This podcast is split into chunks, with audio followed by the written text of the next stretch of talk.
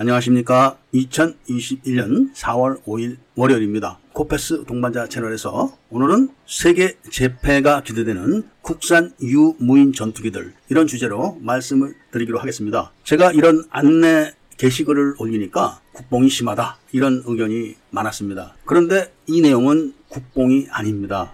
지금 세계 10위권 군사 대국 중에서 그리고 아시아권 국가 중에서 무인 공격기를 갖추지 않은 나라는 한국과 일본뿐이 없습니다. 일본은 공격 무기를 갖추지 못하는 헌법 때문에 그럴 수도 있지만 한국은 그렇지 않습니다. 반면에 중국은 많은 무인기를 생산해내고 있고 그리고 수출도 하고 있고 특히 무인 공격기도 개발을 했습니다. 물론 한국도 최근에 무인 정찰기, 그러니까 중고도 무인 정찰기를 개발해서 공군에 배치를 하고 있습니다. 그런데 그 무인기는 방금 말씀드렸듯이 무인 정찰기지 무인 공격기는 아닙니다. 이렇듯이 지금 한국은 무인 공격기를 생산하지 않고 있는데 중국보다 기술이 없어서 그런 것인가 하면은 그건 아닙니다. 무기의 성능은 전쟁터에서 전쟁을 함으로써 성능이 검증이 되는 것이고 전쟁을 하지 않더라도 무기를 사간 소비 국가에서 검증을 해줍니다. 현재 중국이 무인기 시장을 거의 독점하다시피 하지만 무인기를 사간 중동의 국가들은 한국 무인 정찰기와 중국 무인 정찰기를 비교해보고는 깜짝 놀랍니다. 일단 전자 장비에서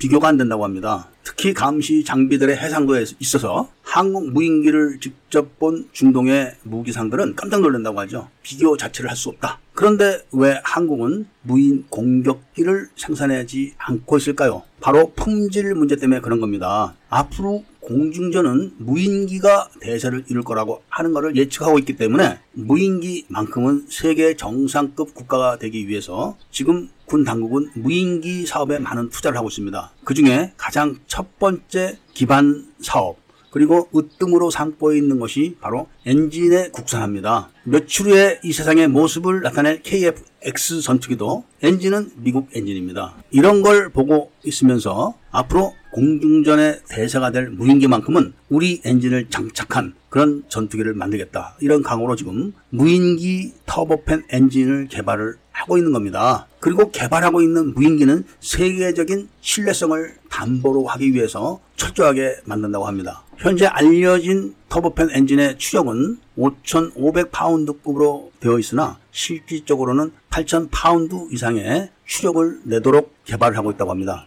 현재 5,500파운드 추력은 완성됐으나 정교하게 조정을 해가지고 8,000파운드급 파워까지 낼 수 있는 그런 작업에 들어가 있다고 합니다. 우리 해성 미사일에 장착되는 SS-760K 제트 엔진이 1050파운드급인 거를 감안한다면 지금 우리나라가 개발하고 있는 무인기 제트 엔진은 규모를 어느 정도 파악하실 수가 있을 겁니다. 그런데 미사일 엔진은 일회용이지만 무인 전투기 엔진은 반복적으로 오래 사용해야 되기 때문에 1000시간 이상의 작동 수명을 보장하고 있는 겁니다. 이 엔진을 100% 국산 기술로 만들고 있다는 데 의의가 있는 겁니다. 이런 우수한 엔진에다가 우수한 광학 장비의 해상력 그리고 우수한 AESA 레이더를 자체적으로 생산해서 장착하는 무인 공격기를 만들기 위해서 그런 겁니다. 무인 공격기는 크게 두 가지 형태로 나눌 수가 있는데 완전 스텔스 형상 그리고 장기 체공을 하기 위한 형상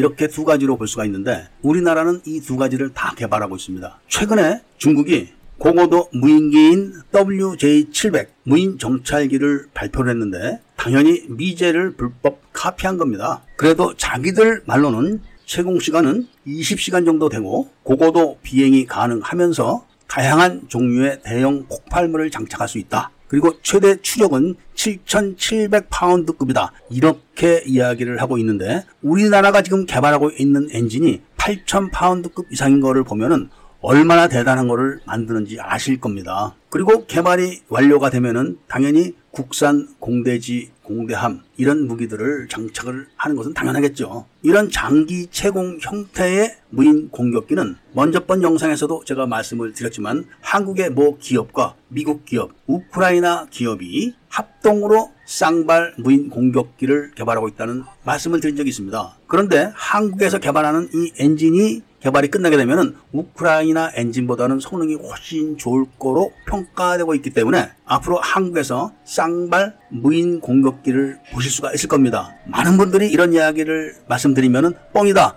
국뽕이다 이렇게 말씀들 하시는데 사실입니다.